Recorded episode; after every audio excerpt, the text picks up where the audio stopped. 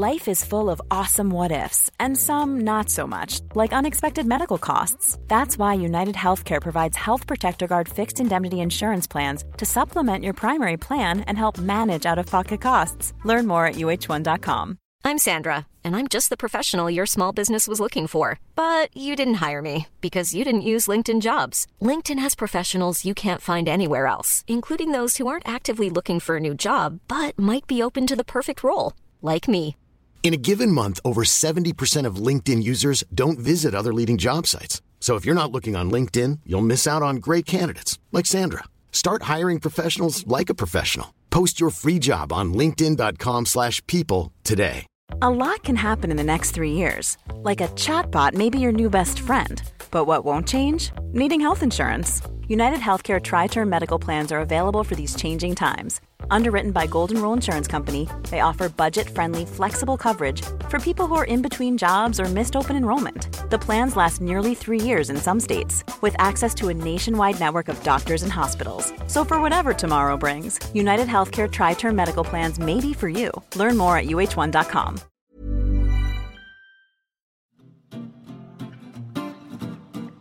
It's mentally yours from Ellen and Yvette. A focus on your mental health you surely won't regret. It's mentally, mentally, mentally, mentally, mentally yours. Mentally yours. Mentally yours.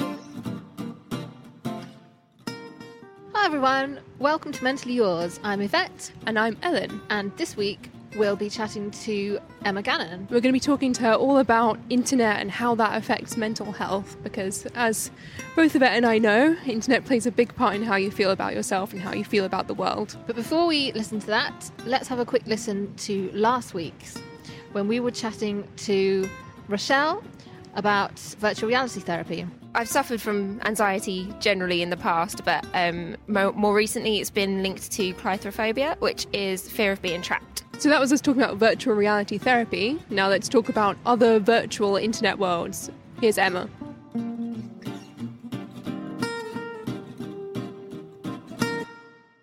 the world that you curate for yourself online is just as important as the world that you create around you in real life. And, you know, I wouldn't go into a noisy pub with people shouting and swearing and like waving knives around. Like, I would protect myself from that abuse. So, why would I not protect myself against horrible things online? So, I think we have to stop feeling guilty when we unfollow something, or we have to stop feeling guilty when we mute or hide, or even if it's someone that you like in real life, it's okay to just tune out of some of their stuff if you if it makes you feel uneasy. And I think I always kind of uh, liken it to every time you open your laptop or every time you go on your phone, it's like you're strapping yourself in for a bit of a roller coaster. You don't know what you're going to see. I think you need to be aware of your triggers, and and actually triggers could be something like I don't know. You see someone on holiday with their boyfriend, you might have just been dumped. I don't know what that trigger might be for every for each person, but you have to make sure that you put yourself first and not try not to ruin your day too early on in the day mm. by seeing something you shouldn't you shouldn't really be seeing. How do you resist the urge to check things, though? Um, well, I, I feel like I am quite proud of the way that I've constructed all of my social feeds. I do take pride in, like, I, I, I have a Facebook cull pretty much every month just to see who's hanging on in there that I don't need on there. Um, I don't follow many people on Instagram. Like, every single person I follow is someone who I want to see what they're doing. My notifications are quite like watertight in the in the in the respect that I, I do have weirdos that do I know that they are trying to tweet me, but they've been muted for a long time. It's like modern day witchcraft. I'm like, if I don't see it, you don't exist. So hmm. you have disappeared into like a cauldron. I think it's something that you need to really make sure you're on top of, actually. But of course, I love a debate. I've just started a podcast which is ranty, and we really love it when people write in and disagree with us. So I'm not saying just live in a lovely bubble of amazingly liberal, lovely people. I'm just saying you're in control of turning it on and off. Mm. Yeah. And pick your battles, maybe, I guess. Because you could maybe have a, an interesting, informed argument with someone who's, yeah, doesn't agree with you. But there's a difference between that, like you say, and just someone who's hurling abuse at you. Just yeah. Yeah, and also it depends on like your state of mind because there might be one week where I'm like flexing bicep emoji, like gonna take on the world, literally don't care and will have a debate with anyone. And then there'll be some weeks where I'm just like, do you know what? I can't do it this week. And I'm just turning the volume down on, on everything. Mm. I think it's giving yourself permission to actually hit that mute button and unfollow people. Mm. Because I think there's so much pressure to be like, well, I have to follow this person because they follow me, or like, I have to stay informed about all the goings on. Mm. So I think it's quite difficult to kind of shout back and say, no, I'm going to stop it here. I'm in control of it. What kind of advice would you have to kind of give people the confidence to do that? Well, I think the mute button is a gift from God because Yes. no one needs to know that you're tuning them out. Same with Facebook, like you can hide things. You don't need, need to unfriend because that can cause rifts and that can be really awkward, especially when you sort of see a lot of people at social things. Um, but yeah, I would just say to be really honest as well. I've got a few friends who basically kind of did the bit, bit of a heads up, actually saying, I'm going to unfollow like pretty much everyone. I need some headspace. I'm really overwhelmed. I'm taking a break. And then when you know that, you're like, you know, I would never ever have a problem with that. I think it's just we need a bit more honesty maybe when we are not coping very well. What do you think the different social media platforms themselves can do to help people in general, or just to improve? Um, obviously, Twitter recently increased its character number, and I think you tweeted sort of like, "Oh, well, that's kind of." I think the essence of it was, well, there's that's the least they could do. Yeah. And I think we all felt that because there's so many things that they could Yeah, do like to kind of I'm- make things make it a more A lot more concerned about abuse than not being able to tweet 280 characters. Mm. So, what do you think that maybe Twitter and Facebook and Instagram could do? Yeah, I mean, the amount of people that have been driven off Twitter, it is such a scary place. I I sometimes liken it to um, Stranger Things. You know, when there's like the under, like the flip side of the Yeah, like the down. underworld. Um, sometimes, like we all know, you can get like the odd weird troll comment, and sometimes it's like that Pepe the Frog, and then you kind of like go into this weird underworld of of create of, of literally like the opposite of your world, and the stuff that people think and that what they say is just so shocking, and if you get i mean i've never had actually any direct threats. I've never been scared to do events. I've never been scared to like go and live my life. There's a journalist in uh, the us for the us guardian called jessica valenti and she's the number one most trolled writer. And she was saying that she does go to events and she is looking in the crowd and thinking someone is going to do something to me. And that that is scary when when the, when your online world and the threats that you might get merges with your online life that is when i'm thinking is it worth being a journalist in 27 like is it worth doing it because that's really scary It's really hard though, isn't it? Because Twitter doesn't seem to be taking these sort of threats seriously. So there's rape threats and death threats. Um, but I actually asked um, Emily Reynolds, who we also had on the show, and she's been on yours as well, um, to write me a piece a while back about how the police deals with rape threats on Twitter. And the thing is, Twitter's not really taking it seriously, but she took it to the police, and they didn't really take it that seriously. I mean, they kind of they said the things that they're meant to, but they didn't really do anything. Mm. So it's just like, well, somebody's got to take some responsibility here.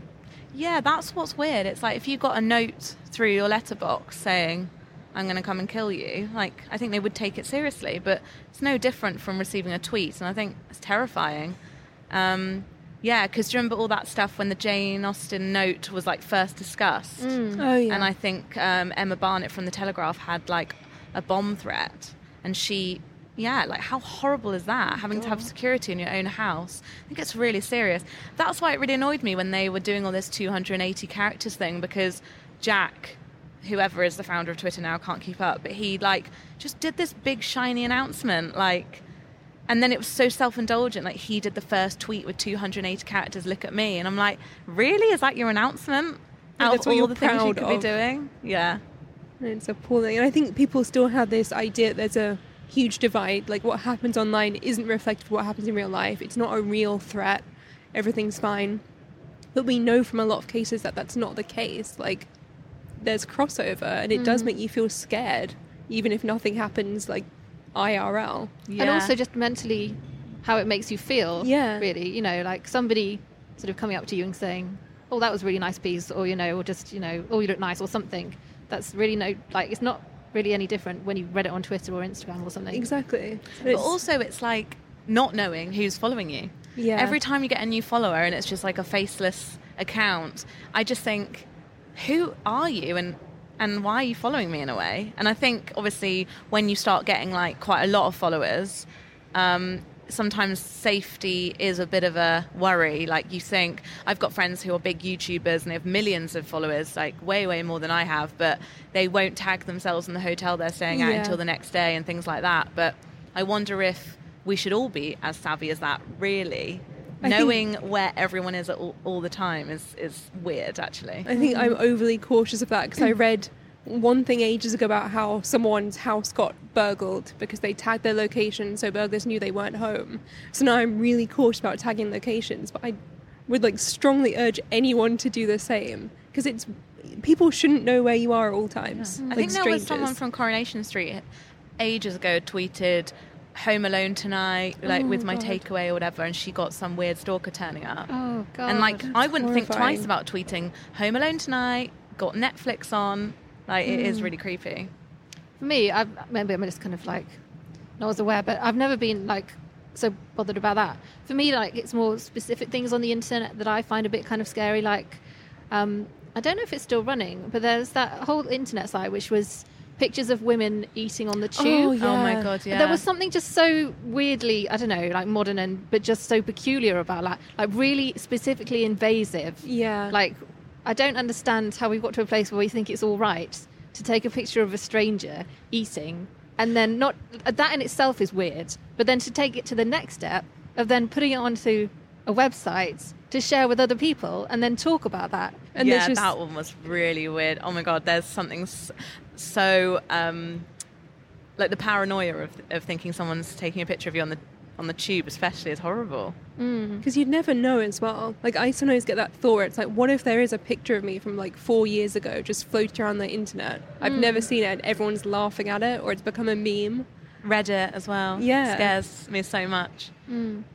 I Yeah. think just the overwhelming amount of information that's out there, it's very easy to become, you know, well, overwhelmed. I'm not sure entirely how to deal with that. And I think because it's such a modern problem, we haven't come up with solutions yet to cope with that kind of thing. Well, what do you think about the idea of a kind of a digital detox, both of you? I mean, I, f f- uh, there's something about the name I hate. Like, I just don't like the term. I think it just sounds daft. But like, I, I, I like the theory behind it. People sort of say about a digital detox, or I've gone on holiday and I've turned my phone off. I mean, I think maybe it's just the name that I hate because it makes it sound like something fancy when that is literally all you've done. Yeah. But um, yeah, what do you two think about the idea of that? Or would you actually feel uncomfortable doing that because so much of your social life is actually on your phone? Or Well, I think you made such a good point when you said we don't know yet how to handle our overwhelm because that's exactly what we need is tips to deal with our daily life and our daily mental health because digital detox annoy me so much because I have such a pet hate who doesn't with people selling you stuff you don't need or it's just really like overly branded and really fake and yeah the idea of a digital detox to me is like a yoga ret- retreat, locking away your phone in a, in a fancy locker, and and something that I basically wouldn't want to spend my money on. And I don't think going cold turkey for a week with loads of yoga bunnies would save me from myself. I think it's like more than that. Um, oh my god, the other thing I hate is when people try and sell the like, you can write a book in 10 easy steps. Oh, and God. people's like just pay so much money for people to tell them rubbish tips. Anyway, I think it's more of like the real day to day stuff. Like, how do you, on a daily basis, get through it? I have done a digital detox before, but I didn't call it that because it's really smug. Um, but I went on holiday. I didn't check, you know, Instagram or Twitter or anything, and I did feel amazing. Like I wasn't up to date on all these breaking news alerts. I felt a lot less anxious. But then the second I got back and started looking again, it comes back, and it's not. I think when you're a journalist or you work on the internet, Twitter and Facebook and all that is just part of your job. It's part of your job, yeah. It's part of your life, but also it is part of your job. Exactly. So, I, I mean, I've got friends that really hate all this sort of stuff, so they just they're just. I mean, they're on Facebook, but they're not on any of these things. You know, they're just not on Twitter, and, it's, Yeah. and that's fine. But it's just like, well, but I can't do that. Exactly. Like a Yeah. detox is great for the short term, but it's not realistic. You can't Mm. be completely off that.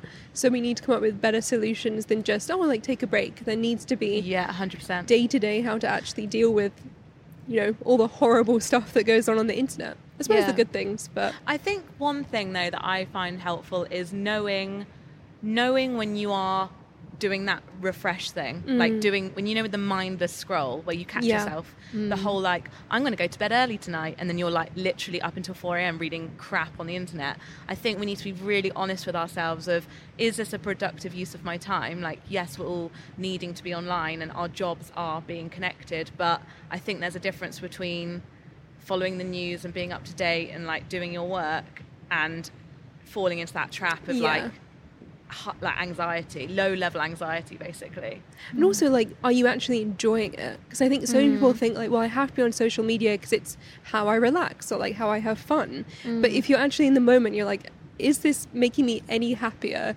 Am I actually enjoying looking at these holiday photos or am I just obsessively unable to stop clicking through them? Mm. I Yeah. think recognizing that is difficult but essential. Yeah. and also like the fear of missing out thing i think in reality if a big news story happens you will hear about it I don't. I mean, I don't work in a news organization or anything. And I understand that you probably want to be the first person to break the story, so you want to be refreshing and stuff. But if you're just a normal person who wants to be up to date, I think just making sure that you allow yourself like it will get to you like the story you won't miss out on anything and nothing's that important doesn't matter if you miss out on one picture of a celebrity at a thing like who cares? Actually i think that's the main sort of thing going around in my head at the moment is like no one really cares about what mm. everyone else is doing all the time so you don't need to be constantly in the rat race to matter. And also, if you miss out even for like a month, you get caught up really quickly, and everyone's mm. forgotten about the stuff that happened a month ago. That's what I've kind of realised. Actually, yeah, I got an email today from someone being like, "I'm really sorry, I've been really out of the loop this month. Like, uh, you know, I don't know if you've noticed, but I haven't really been online much." And I was like, "Oh my god, I feel so bad, but I haven't noticed." And I'm like, "That would be the same with me. Yeah. no one would notice." sometimes occasionally you don't see it so much now but you did used to see people on twitter kind of going well i'm going away for a couple of weeks so i won't be tweeting and i kind of i'd read i'd read that and i'd think i'm probably never going to tweet that because like people just like think everyone's just too kind of caught up in their own Yeah, worlds aren't they Yeah. I think people think it really. Yeah, it, they think that people are really looking at their page. Isn't there that statistic? It's really old now, but I read it a while ago that the basically people on Facebook refresh their own page more than they look at anyone else's. oh that doesn't surprise me Isn't at it all so interesting? yeah I mean, I look at my own Instagram stories during the day because I'm like, I don't know, I watch them back because I'm like, oh, Yeah, oh, that same. was fun. It's very narcissistic, but everyone does it. I look at my own mm. tweets because I'm hilarious and I like laughing at my own jokes. And my friend was saying the other day, she was like, "Do you ever do that thing where like someone new adds you, so then you go and look at your page like through their eyes, like, Yeah. oh, I wonder what they're seeing." It's like, oh my god, we're so caught up in our own little bubble. we're all like that though like we're definitely a lot more narcissistic i think because of social media I think because we're taught that social media is part of who we are and like that's how we can define our identity. So it's natural that we'd then be, you know, obsessively looking like this internet mirror of ourselves. But it's um difficult to remember sometimes that that's not actually who you are. It doesn't define you as a person. That's what makes me feel really sad actually when you look at much younger teens or girls especially I think when you can tell they're really impressed that I'm verified on Instagram. You can tell they're really like, how do I get followers? And I'm like, oh God, I can't believe you're already in that trap because actually it's very, very new to have this idea of worth that comes from likes and follows. And you can say all you want, oh, it doesn't matter, no, it doesn't matter. You need to validate yourself in other ways, but they're already in that cycle of I need followers and I need Yeah. attention. I got followed on Instagram actually the other day by this agency. I can't remember the name of it, but it in the bio. I mean, it was like an influencer agency. I guess they're popping up all over the place now. But the bio was, "We can make you famous" with like the little nail emoji, um, nail painting Yeah. emoji. And I was just like, "Really? Is this is this the end goal? You just want to be like famous on Instagram because that is quite short lived and also really depressing." Well, it's like I got this message from this guy the other day who I've never met, and he just said, "Hey," And I was like, that's weird. And I showed my friend, and they said, but he's got a lot of followers. Like, maybe you should respond. And I was like, that's absolutely absurd. Why would I respond to this person? It's like that episode of Black Mirror. Yeah. With like the ratings and It what would it be like 100% if we all had an Uber rating like Mm. attached to us? You couldn't be horrible as much, but that would be a good thing. But I- also, it creeps me out if people treat you differently because you have followers. I find that so grim. It's really but I think it's a reality. But it's like if you go to a restaurant and the chef knows you've got 100,000 followers, is he going to make your meal better than everyone else's? That's so messed up. But I think even I'm guilty of that because I think a lot of times if I then go on Twitter and I see someone has a ton of followers, I'm like, oh, they must be really funny. Like, I'll definitely follow them, mm. which is awful because I'm sure if I knew people were doing that to my account and then swiftly moving away, I would be quite upset.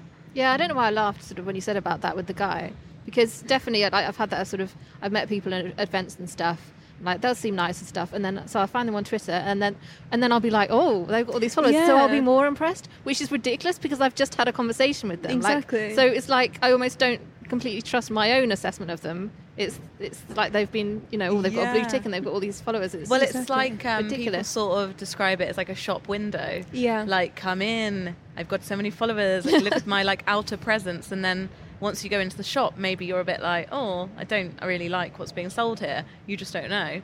But I don't know if we're going like backwards because all of my favorite authors, like my favorite favorite authors, have like two followers on Twitter. Mm. It is does not matter how many followers you have. I personally like have thought in the past I must have followers. That's Yeah. how it's that's how it goes. But you also look at people who have millions of followers, and when you look at the book industry, there's lots of case studies that actually having followers doesn't convert into sales. So this sort of thing where people are saying, well, you've got to have followers because you know that really helps like sell things. Like that's not not necessarily true. Um, so I don't know. It's like, why do you want to have followers?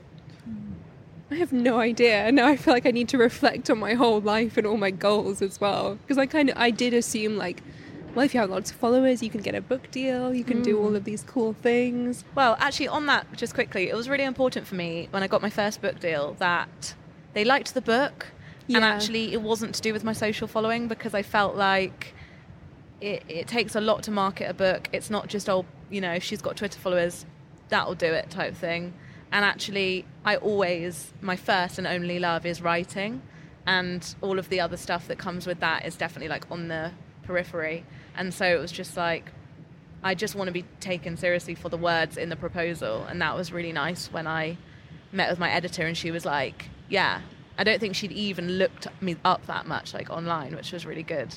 Um, but yeah, so I'm really excited about my second one. So it's been a long time coming. Like I've been working on it for a long time. Although what was weird is I met with my new publisher exactly a year after my my last book came out, which was July the eighth, I think. Um, so yeah, it's basically a modern day career guide that I basically could have done with even five years ago. It's very much for like the multimedia generation. It's about giving a really fun spin on the portfolio career thing. It's just a really up to date, this is how you do it, and here's all my experience of how I've done it, and how I genuinely think the future of the workplace is going, because I just think it's so exciting at the moment. Scary for a lot of people. Yeah. Businesses are closing down, people are being made redundant. It's horrible, and it's like you can't just say, oh, it's so exciting because people are feeling really, really scared at the moment. But I'm trying to write a book that literally anyone can pick up. Um, it's not for like just media London and people who want to sit on a beach in Bali with their laptop. It's like whatever your situation, whatever your ratio, whatever your mix. Maybe you work four days a week in office, but maybe you have a business idea that you want to do on, on like a Friday afternoon. It's like, here's everything that I know, and you can basically pick and choose, like build a bear, what how you want your career to look. When you kind of look back on growing up on the internet and all of your experiences, do you think it's been overwhelmingly positive for your mental health or more negative? Oh my god, that's such a good question.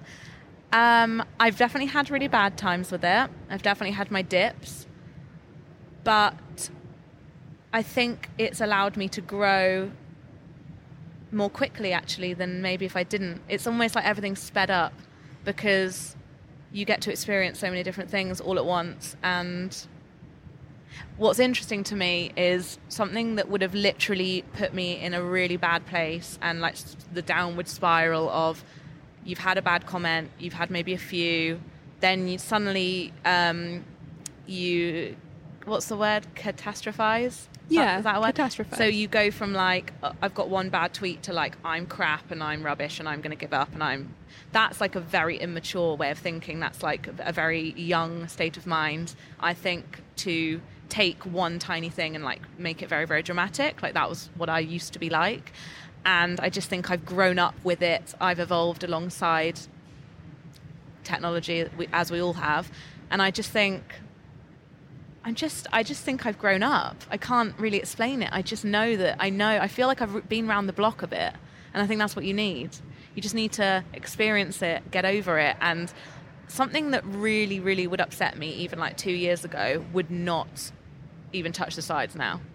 So I, I don't know what that is. I just think that's just think that's just over time you learn that it's not you and actually you survived it and it doesn't mean everyone hates you just because one person disagrees with you it's just i don't know it's it, I, you like wake up one morning and you're like i don't care as much but you can't really put your finger on why Yeah. And I think obviously there's the positive side of things as well. Like for every, maybe not for every, but for nasty comments, you also get really lovely ones and mm. people who tell you that what you've written or what you've recorded or put out there has really affected them and changed how they feel, which is amazing. yeah. It's so freeing as well. Like the minute that you think the minute that you give up trying to please everyone that's so exhausting. That is so exhausting. Going around being like do you like me? Do you like me? Just checking okay does the whole of twitter like my stuff? Okay cool. Like that's impossible. You will never ever have everyone that uh, liking you. So it really allows you to cement your own beliefs and who you are because if someone doesn't like what you're doing and and actually you don't want to change it to make them feel better, you're like, okay, cool, you don't like it, that's totally fine. I genuinely feel like that. I'm like, if someone doesn't want to be on board, um, that's cool. There's plenty of other things out there. I kind of wish them well. I'm like, go and find something you do like then. There's a lot out there. Like not everything is for everyone, and maybe it's your unique space on the internet. And if they don't like it, there'll be another blog or another person doing what they want.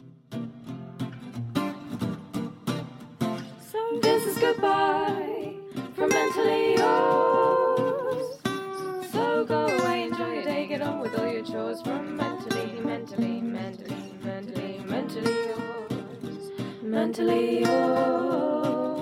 Mentally yours.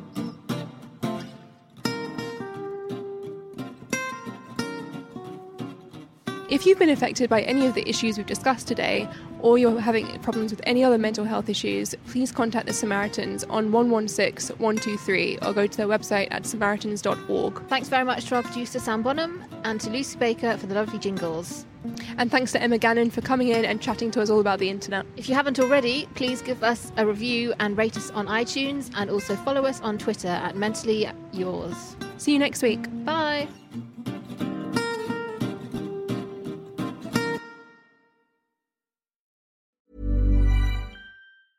Even when we're on a budget, we still deserve nice things. Quince is a place to scoop up stunning high-end goods for 50 to 80% less than similar brands. They have buttery soft cashmere sweaters starting at $50, luxurious Italian leather bags, and so much more. Plus, Quince only works with factories that use safe, ethical, and responsible manufacturing. Get the high-end goods you'll love without the high price tag with Quince. Go to quince.com slash style for free shipping and 365-day returns. Mom deserves the best, and there's no better place to shop for Mother's Day than Whole Foods Market. They're your destination for unbeatable savings, from premium gifts to show-stopping flowers and irresistible desserts. Start by saving 33% with Prime on all body care and candles. Then get a 15-stem bunch of tulips for just $9.99 each with Prime. Round out Mom's menu with festive rosé, irresistible berry chantilly cake, and more special treats. Come celebrate Mother's Day at Whole Foods Market.